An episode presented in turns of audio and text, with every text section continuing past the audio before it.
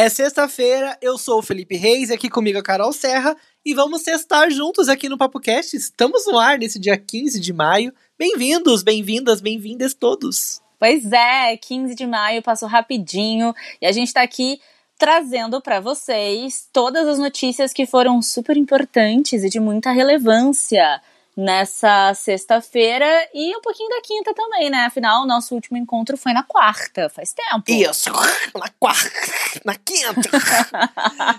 pra conhecer a gente, siga a gente no Instagram. O meu é arroba o Felipe Reis, a Carol é Carolina Serra B e nosso podcast tem um Instagram que você precisa seguir, precisa ir lá é o PapoCast, o nosso Instagram, arroba o PapoCast. Lá tem vídeo, vai ter um vídeo de receita, viu, Carol, em breve, da, da Jéssica Paixão, que foi a chefe que participou com a gente aqui na quarta-feira, dando dicas muito preciosas. Se você não ouviu, volta lá para ouvir. Dicas muito boas de alimentação. Ela preparou um vídeo especial pro nosso Instagram. Vai entrar em breve, então fiquem ligados lá. Inclusive, ela mandou uma mensagem pra gente falando que a gente tem uma sinergia muito boa, Felipe. Tá Eu adorei saber. Não, olha, que legal. Mesmo online, a distância com mais de 200 quilômetros de distância, a gente tá com Mas, é. uma sinergia que boa. bom. que bom que o delay não atrapalha muito, né? Bom, mas hoje aqui no Papo Cast a gente vai falar sobre o Festival de Cannes, que foi oficialmente cancelado. E teve uma escola, Carol, bem famosa por conta de concurso, vestibular, que usou um vídeo chocante, um vídeo muito nojento que fez a que fazia apologia a estupro, a coisas racistas para fazer propaganda da escola. Eu achei bem de baixo nível, a gente vai conhecer daqui a pouquinho essa história. Um aniversário tinha tudo para dar errado. E deu muito certo. Foi um final feliz pro aniversário de um menino que tem o TEA, que a gente vai te contar o que, que é, que tá dentro do espectro do autismo. E ele fez aniversário em meio à pandemia do Covid-19. Então, realmente, ninguém pôde ir no aniversário dele. Só que ninguém nem mandou vídeo. E aí, como é que faz para uma criança que tá super querendo ver os amiguinhos, brincar, correr? Bom, você vai ficar sabendo qual foi o desfecho e a história completa daqui a pouquinho. E vamos entender melhor sobre o TEA, né? Sobre o transtorno de, do espectro autista, para a gente entender, entender melhor sobre esse mundo, a gente já entrar no final de semana com bastante conhecimento a mais e tem dicas, é claro, indicações para vocês aí daqui a pouquinho. Então, bora, se você quiser pular direto para um assunto ou outro, tem o tempo aqui na descrição, é só arrastar o cursor aí que você já vai ouvir o que você tiver mais afim. Felipe, o Festival de Cannes foi realmente cancelado. A gente tinha comentado aqui que ele tinha sido adiado, que as pessoas estavam assim sem saber o que fazer, já que vários outros festivais foram cancelados, mas eles estavam naquele chove no molha, chove no molha, dessa vez realmente bateram um martelo. E é muito complicado, né? Porque pela primeira vez em 73 anos o festival foi cancelado, óbvio, por conta da da pandemia do coronavírus e o diretor-geral do festival, o Thierry Fromar, ele falou que ele tá com um sentimento de melancolia, de nostalgia, porque não era só um festival. É um marco, né? Exatamente. Cannes tem, tem todas as, as manifestações artísticas que acontecem, né? Seja ela gastronômica, seja, enfim, do evento de você se encontrar ali com outras pessoas, trocar e compartilhar ideias. Enfim, é, é muito, né? É muito mais, movimenta muita coisa. E, infelizmente, não tem o que fazer. A gente já sabia que isso ia acontecer, né? É, não tem como seguir com esse tipo de evento, né? Com muita aglomeração. Mas é uma tristeza, né, para o mundo do audiovisual que se baseia muito, né? Para quem não tem noção, esses festivais eles ranqueiam ali os curtas, os filmes, no geral as séries, algumas publicidade, publicidade. Também. Então isso também ajuda a alavancar, é uma grande janela pro cinema, né, para todos esses conteúdos audiovisuais no mundo inteiro. Então, as pessoas que colocam lá seus curtas, seus filmes para se inscreverem, que são selecionadas e que são indicadas, já tem assim um status maravilhoso. E quem ganha, então, os, o, o, as categorias, consegue um grande, um grande, uma grande janela mesmo, né? Uma grande exibição para o mundo todo e acaba sendo muito valorizado, além da grana também que rola, né? E são nesses momentos que as, as distribuidoras, enfim, que o pessoal consegue fazer as parcerias por conta dessas classificações, né? E o diretor ele disse que que vai sair no início de junho uma seleção oficial de 2020, né? Que vai ter todos os filmes que têm data de lançamento nas próximas semanas.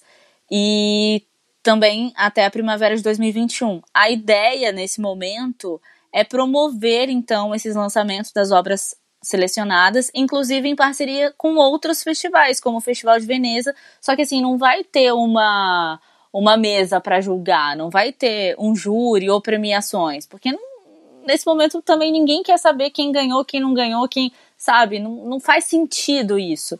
Então, os filmes serão sim exibidos em algumas plataformas. Eu acho que eles vão ver melhor como é que fica é, essa distribuição, né, para as plataformas, como, onde, quando.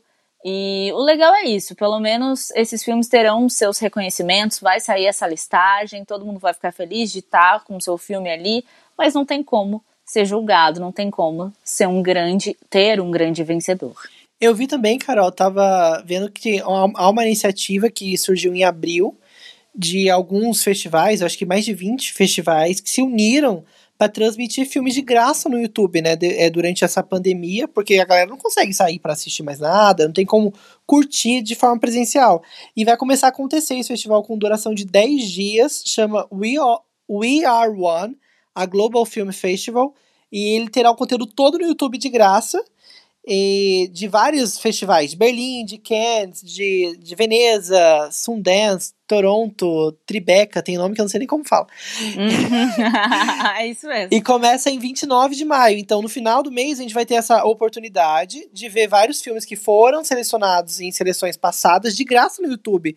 Isso é uma conquista gigantesca, porque a gente sabe do poder que tem esses festivais e é legal que a gente tá, vai ter a oportunidade de de ver coisas que é difícil, né? Geralmente filmes assim, muitos são muito underground, né? Que não chegam pro grande público. Não tem como você encontrar o filme, às vezes você tem que pesquisar muito, ou tem que ir numa sala de uma cidade grande, sabe? Não é tão fácil, né, de ver os filmes que estão em festivais assim. E é legal a gente ter acesso no YouTube deles, né? Muito legal. Inclusive, eu também estava vendo que o Canal Brasil também vai exibir alguns filmes de festivais. Tem muita gente que está liberando conteúdo dos filmes, ainda que por um preço muito razoável. Se tem que pagar, é um preço justo, sabe? Então, acho que se você gosta de cinema, dá uma procurada, porque tem várias plataformas, tem vários sites, tem vários, várias distribuidoras que estão colocando seus filmes aí de graça ou com um valor bem simbólico para todo mundo conhecer. Afinal, o que está salvando a gente nessa pandemia é a arte. Se a gente não tivesse isso, imagina como a gente ia estar, tá, né? Então é muito importante a gente valorizar. E se você não conhece o cinema nacional, pode ser que esse momento que você tá aí de quarentena, não tá fazendo muita coisa, às vezes está cansado um pouco da Netflix, procura sabe? Procura saber, porque a gente consumindo a cultura do nosso próprio país, a gente consegue se entender melhor.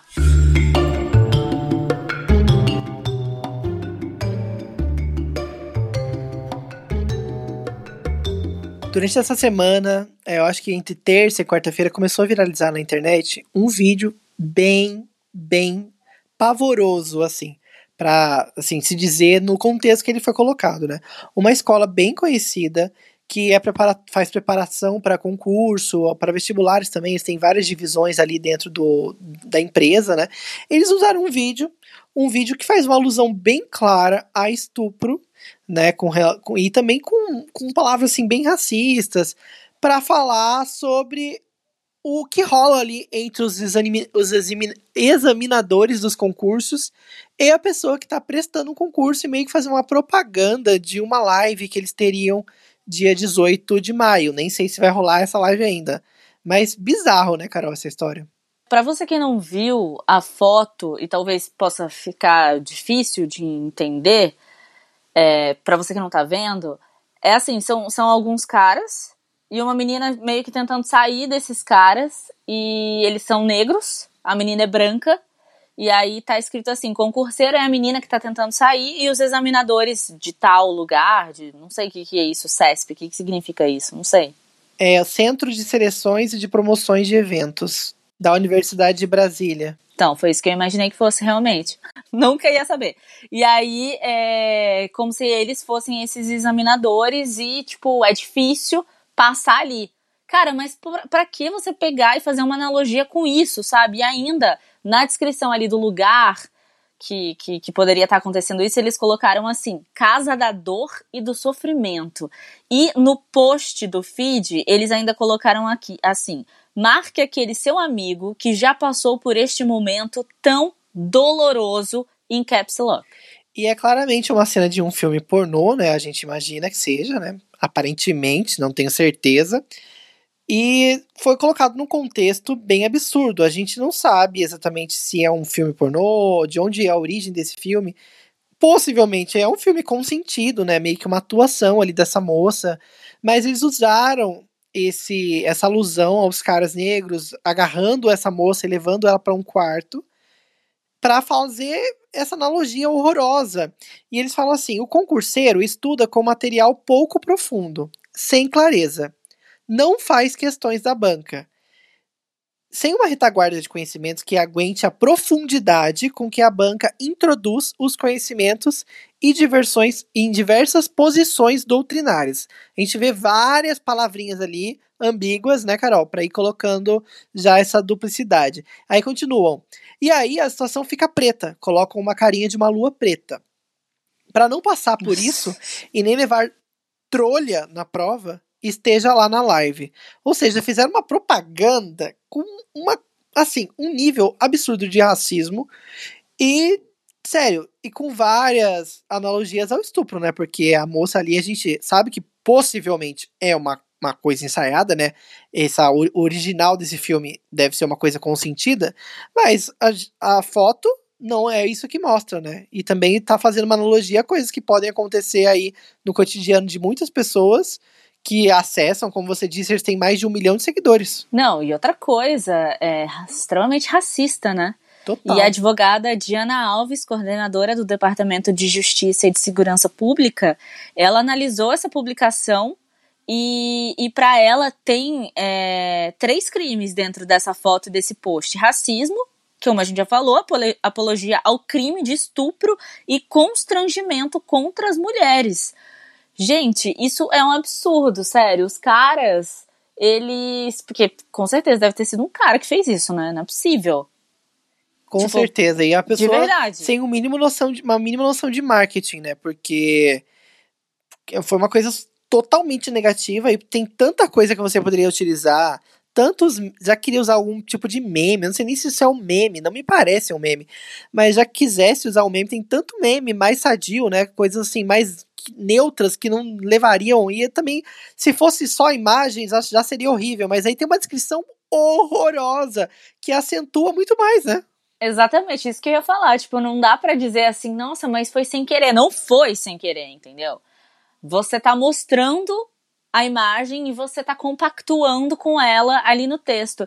E Felipe, não foi só essa imagem que eles que eles colocaram que que rolou uma polêmica essa semana. Eu vi também uma outra imagem em que era um cara é, obeso que estava, acho que deitando ou pulando na cama e tinha uma menina também embaixo. Eu não, não sei exatamente, não lembro exatamente o que estava escrito, mas também tinha essas descrições como se fosse um concurso, alguma coisa muito pesada, alguma coisa, sabe, assim, também é, tirando sarro da obesidade da pessoa, enfim, isso também não é legal, entendeu? Gordofobia também não é legal, você criticar o corpo alheio, que é o body shaming, né? Gente, e eles você... falaram que era mimimi, viu? A, a é, instituição então... respondeu que ah, é mimimi comentaram no Você... post, né, embaixo da pessoa que falou algo ali, olha, vocês estão desrespeitando as pessoas, no próprio post. Eles responderam, a, a própria instituição, com a conta verificada, respondeu mimimi, kkk, com é, carinha, é, então. né, e depois eles acabaram fazendo um pronunciamento e disseram assim, sentimos muito que tenha, para quem, se alguém tenha se ofendido com o nosso post, nossa intenção foi apenas publicar um meme, usando o famoso meme do funeral, Além disso, eles continuam falando: você pode perceber um sorriso no rosto da moça. E não seria uma apologia ao estupro.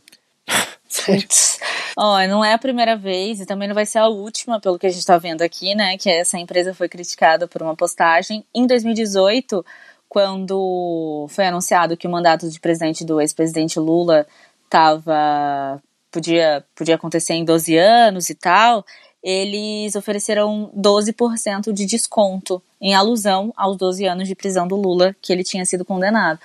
Então é, é, uma, é uma empresa que usa dessa, dessa publicidade bem escrota, né?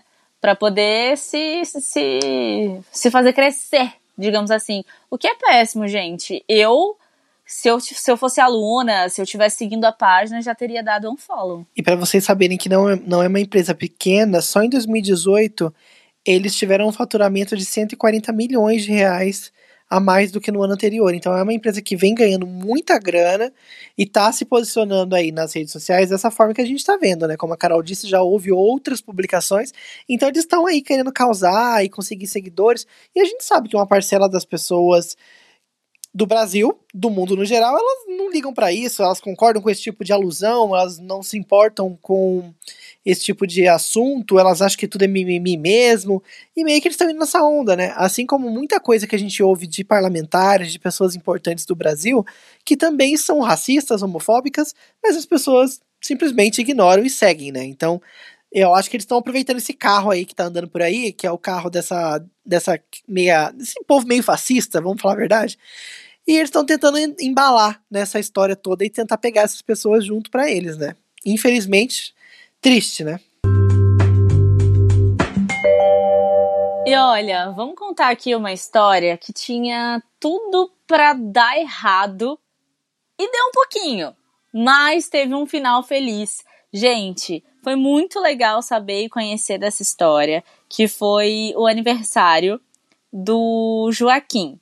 O Joaquim, ele é autista, ele, ele tá no espectro autismo. Ele fez aniversário em meio à pandemia. Então você imagina a conquista ali que tem, né, de um garoto que pode sofrer bullying, que pode, e, enfim, passar por N situações na vida. Ele já tinha conquistado seus amiguinhos, mas eles não poderiam ir à festa de aniversário do garoto, porque ninguém pode sair de casa. E já tá era uma tradição, né, Carol? Nos últimos anos, as festas do Joaquim sempre foram na escola, né, com os amigos da escola.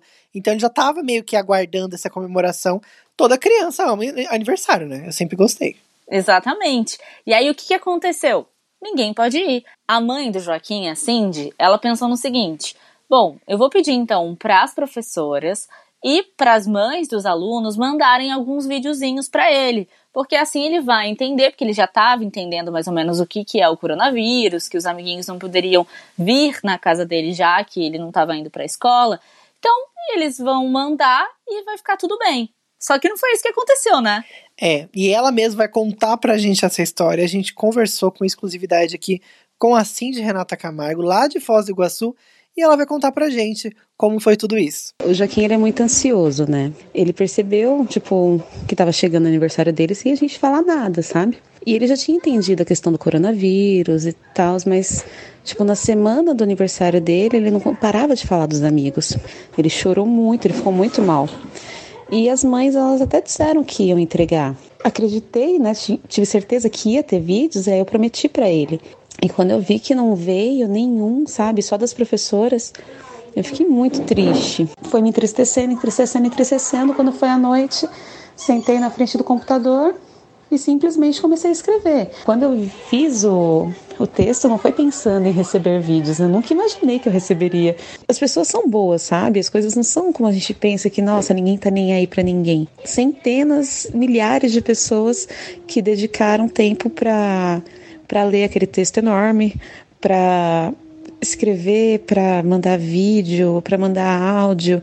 Teve o João que fez aquela música linda.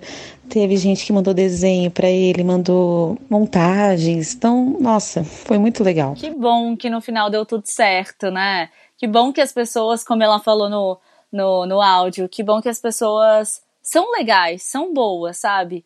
É só, só a gente mostrar um pouquinho assim né? De como elas podem ser, de como de como elas podem fazer a diferença que elas fazem. É, a gente viu agora há pouco uma notícia bem zoada de pessoas que acabam apoiando, às vezes, instituições bem sacanas que fazem coisas bem criminosas, mas também tem gente boa na internet, né, Carol? Gente que apoia as pessoas, gente que ajuda quem tá passando por alguma, algum momento difícil, e até uma coisa assim, super, que pode parecer super simples, né? Mas que pro Joaquim fez total diferença. Muito legal, muito fofo, amei. E tem vídeos muito legais. Se vocês quiserem conhecer um pouco mais, vai ter aqui na descrição o link da notícia para vocês verem. E sabe o que é mais interessante nessa história? É que a Cindy, ela também tem autismo. Ela foi diagnosticada aos 8 anos de idade e o grau dela é considerado muito leve.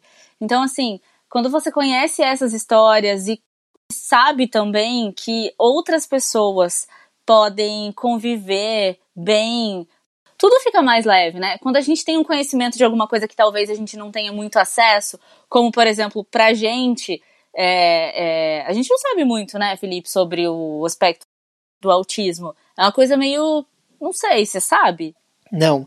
É um... Você tem consciência? Então, é um assunto bem complicado, né? A gente ouve falar muito, a gente pesquisa, às vezes faz uma pauta ou outra quando a gente trabalhava em outros lugares pelo assunto, mas a gente nunca para pra ter certeza, né? Até porque quando a gente não vive tanto isso na pele, a gente não tem muito, muitas certezas, né? Um embasamento, né, para falar sobre o assunto. Exatamente. E é por isso que a gente ficou tão instigado para saber, será que a gente pode falar autismo, autista, ou a gente precisa falar transtorno do espectro autista? Como é que a gente fala? A gente tinha dúvida até nisso, né? Por isso que a gente procurou uma profissional, uma pessoa que sabe falar sobre esse assunto, e é a Thaís Lor.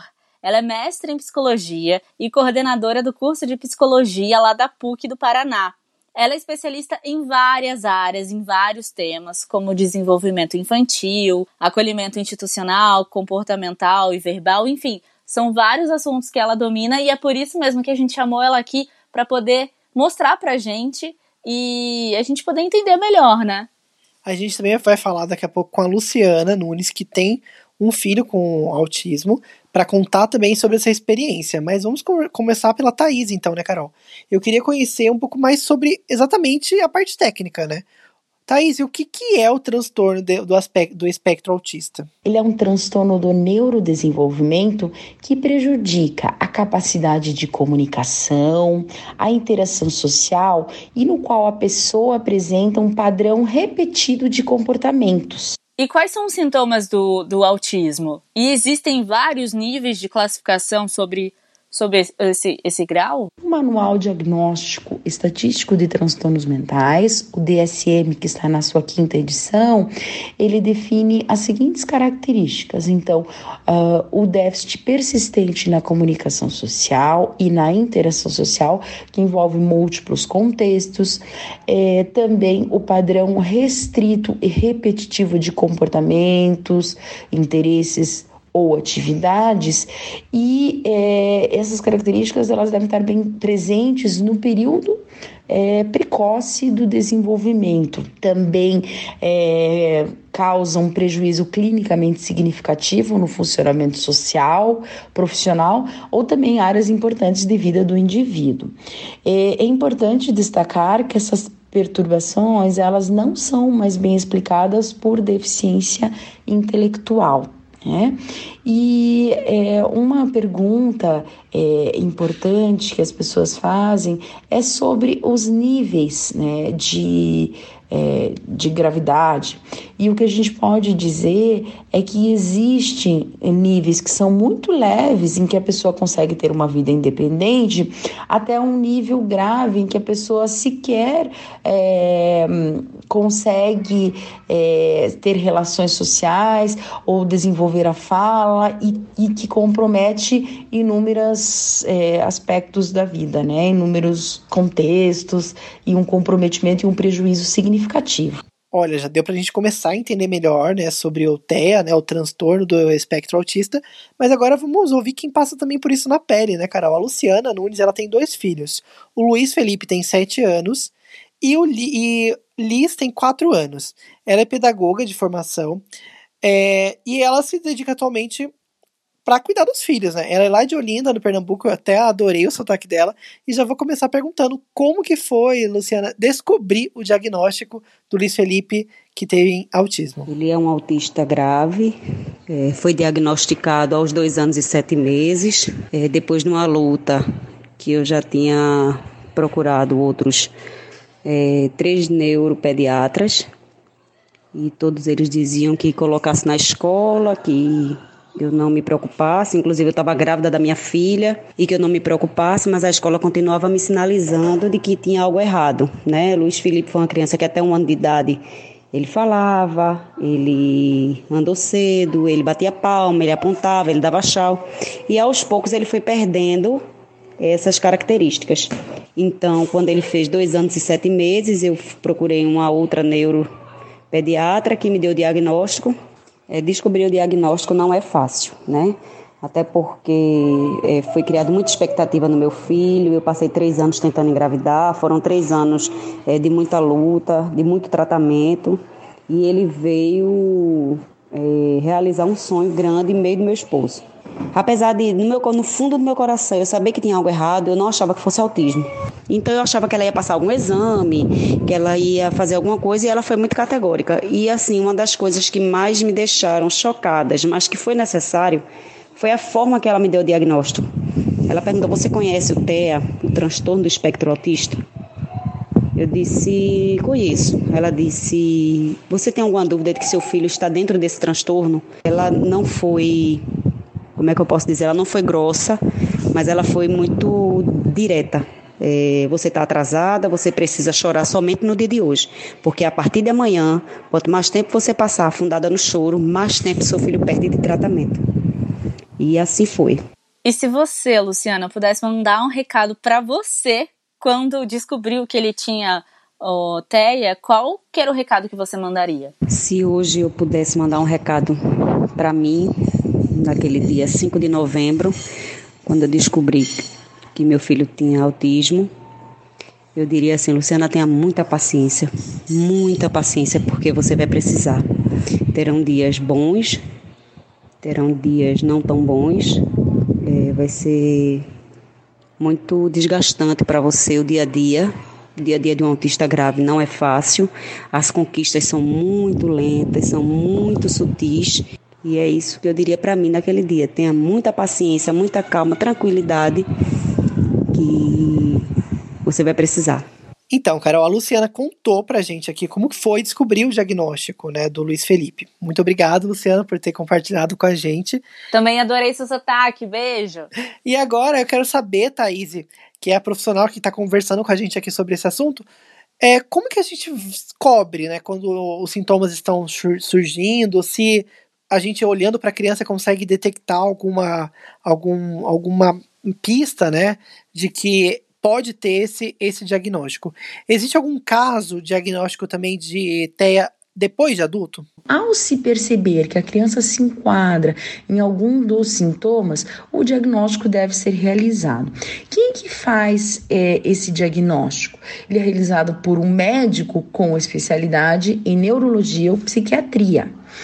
É importante ressaltar que a base do diagnóstico é clínica, então ela vai envolver, uh, consistir numa anamnese detalhada, um enfoque na história do desenvolvimento, vai analisar o padrão comportamental e vai fazer o uso de referência do Manual Diagnóstico do Transtorno Espectro Autista. E de acordo com o DSM-5, os, os sintomas do, do transtorno espectro autista são observados dos 12 aos 24 meses, mas eles também podem ser vistos antes dos 12 meses ou após os 24 meses. É, então, o que a gente pode dizer é que elas, as características elas devem estar presentes na primeira infância. E quais são essas características? A falta de interesse em interações sociais, principalmente no primeiro ano de vida, acompanhado de atraso na linguagem e ausência de, é, de contatos, interações, bem como é, comportamentos repetitivos. E como é que é a inserção dessas pessoas no mercado de trabalho? É importante elas estarem lá, é importante dar essa oportunidade. Deve-se destacar que ingressar no mercado de trabalho ele é fundamental para que a pessoa consiga ser independente, ter autonomia e liberdade para realizar os seus objetivos. As pessoas com TEA elas podem apresentar algumas dificuldades quando inseridas no mercado de trabalho. Então, é, tais como ansiedade diante do novo, desafios sensoriais, a inflexibilidade em relação às rotinas bem como a dificuldade de interação e comunicação também. É, para fazer a inclusão das pessoas com TEA no mercado de trabalho, é, precisa um preparo e um dos aspectos importantes é apresentar para a pessoa quais os desafios do ambiente, para que ele desenvolva estratégias de enfrentamento e também é, é, treinamento é, para a equipe que vai receber e acompanhar e prestar esse apoio para este colaborador que tem a TEA. E outro ponto é a questão de que hoje é uma tendência global a adoção de políticas para facilitar o ingresso do autista no mercado de trabalho. E que algumas empresas, inclusive, têm enfatizado a importância de é, empregar pessoas com TEA e que têm realizado treinamento e capacitação para acolhimento. É, então, o quanto é fundamental o preparo para a atuação e a empresa também incentivar essa contratação. Eu achei muito legal, Carol, porque realmente as empresas elas precisam se adequar, né? Porque a gente fala, ah, precisa abrir lugares, ter mais espaço, mas a gente precisa também abrir né, espaços dentro das empresas e elas precisam receber essas pessoas e estarem preparadas. E outra coisa que eu queria saber, Thaís, é sobre os direitos, né? Da, das, dessas famílias. Existem direitos específicos reservados para a família e para quem desenvolveu o TEA? Então, nós temos algumas leis que respaldam e alguns direitos da pessoa e da família. Né? Então, nós temos a Lei 13.977, de janeiro de 2020, e que nessa lei foi criada a carteira de identificação da pessoa com transtorno do espectro autista, que essa expedição é gratuita, é, e que com essa carteirinha, a pessoa com TEA, ela tem prioridade no atendimento, no acesso aos serviços públicos, privados, e também atenção nas áreas de saúde, educação e assistência social social. É, além dessa, é, nós temos outras leis, então a Lei 13.370 é, de 2016, que reduz a jornada de trabalho de servidores públicos com filhos autistas. É, nós temos a Lei 8.899 de 94, que garante a, a gratuidade no transporte interestadual à pessoa autista que comprove renda até dois salários mínimos. É, nós temos a Lei 10.048 de 2000, que dá prioridade de atendimento às pessoas com deficiência e outros casos.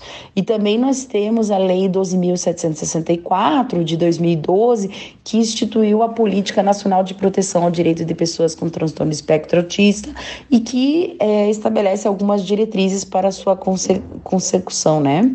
Então, uh, algumas diretrizes do quais são os direitos, né? Direito à vida, à proteção, ao acesso aos serviços, né? Então, a, quais os direitos que ele tem aos acessos é, e é, também a questão de que é, o gestor ou a escola não pode recusar matrícula de alunos com transtorno do espectro autista.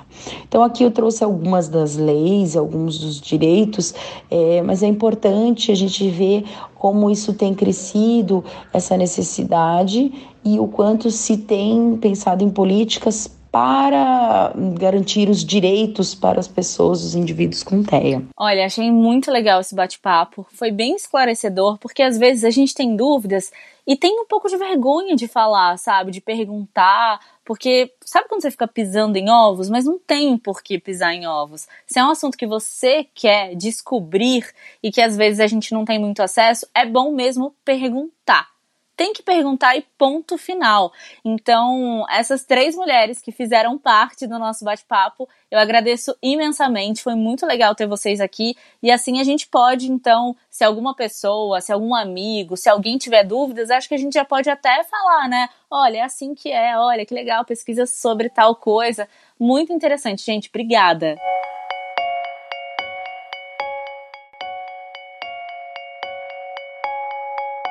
Vamos agora a indicações. Sexta-feira a gente traz indicações aqui para vocês. E para não fugir do nosso tema aqui do dia, que a gente já está embalado nele, vamos indicar algumas coisinhas que tem a ver com autismo, né, Carol? Eu trouxe uma indicação aqui muito legal, que é o livro Meu Menino Vadio: Histórias de um Garoto Autista e Seu Pai Estranho. Eu entrevistei o escritor desse livro, que é o Luiz Fernando Viana, e ele ele escreve, ele é um jornalista e escreve bastante sobre música. Então, eu achei ele primeiro porque eu queria uma biografia, queria é, entrevistar ele para falar sobre as biografias que ele faz. E aí depois eu fui dando uma olhada na vida dele e tal e vi que ele tinha esse livro e me interessou bastante. Eu fiz a entrevista com ele falando sobre música e depois eu pedi para fazer uma entrevista com ele para a gente falar sobre esse livro. E ele falou de uma forma bem direta, bem simples, mas ao mesmo tempo bem consciente, sabe? Sobre o, o, o, o que o filho dele tem, que ele tem um autismo bem severo, então ele tem momentos de agressividade, ele precisa de cuidados, enfim, ele fala de forma franca nesse livro e eu acho que seria interessante às vezes a gente não romantizar, né, muitas coisas que acontecem, às vezes os pais que, que enfim, estão vivendo nesse momento com filhos que têm o espectro do autismo podem se interessar para ler e também quem não tem, gente, tudo é conhecimento, né? Então, o livro do Luiz Fernando se chama Meu Menino Vadio: Histórias de um Garoto Autista e o Seu Pai Estranho. E eu vou te indicar uma série, uma série da Netflix, também é bem fácil de você encontrar, Atypical. É uma série que já está na terceira temporada, na sua terceira temporada em 2019, e ela conta várias coisinhas do mundo autista, que é bem legal, até porque às vezes a gente não tem essa noção, né? Ela conta principalmente ali a história do Sam, que é um garoto de 18 anos, e aí ele é encorajado pela psicóloga a encontrar uma namorada. Só que além disso, mostra também o trabalho, ele tem um trabalho, ele vai para a escola, mostra a rotina dele na família, e aí tem conflitos dentro de casa, com os pais. Muita coisa vai acontecer, não vou contar muito porque eu já vi praticamente toda uhum. a série. Eu acho que eu tô terminando a terceira temporada. Mas é muito legal, uma série super gostosinha, assim, para você ver num dia bem vibes, quando você tá assim, deitado embaixo do edredom, super leve, muito gostosa, você vai dar risada, vai ficar tranquilo e vai entender um pouco melhor também desse mundo, até porque tem uma outra menininha lá também que tem autismo, e aí a gente começa a entender que esse mundo é muito maior do que a gente tem acesso, né, principalmente quando a gente não tem muitos amigos e familiares nessas condições por perto da gente. Então a gente começa a entender melhor sobre isso. É uma série bem legal, bem rápida, assim, passa rapidinho. E eu super recomendo. Ela tem no máximo 40 minutos cada episódio, tem alguns de 20 e poucos. Então vejam lá, Atypical tem três temporadas na Netflix. E é de uma forma leve, descontraída, né? A gente consegue se identificar com várias coisas que o personagem também passa. Porque a vida é só essa, né, gente? A gente passa pelos mesmos perrengues, pelas mesmas pelas mesmas coisas várias vezes, então é bem legal. Eu gostei bastante, eu preciso voltar, porque eu acho que ainda tô na segunda temporada. Corre, corre, depois você vem me contar. Gente, vai, vamos ficando por aqui. Sexta-feira chegou, a gente se ouve novamente na segunda, mas vai no Instagram ainda esse final de semana, prometo, vai ter o vídeo lá da Jéssica Paixão, a nossa querida chefe que participou com a gente quarta. Ela vai dar uma receita para vocês fazerem um lanchinho na madrugada. Eu tenho certeza que você tá maratonando séries aí. Se você já quiser maratonar a Typical e adentrar a madrugada, ela vai dar uma dica bem legal para você deixar lá guardadinha na geladeira uma comidinha saudável e gostosa para futicar no meio da madrugada. Hum. Eu quero ver, hein? Tô louca para fazer essa receita. Então, demorou. Vai lá no nosso Instagram também, papocast, curta e depois diz pra gente o que você tá achando do nosso programa lá no direct, tá? Beijo, gente. Tchau. Até segunda. Beijo.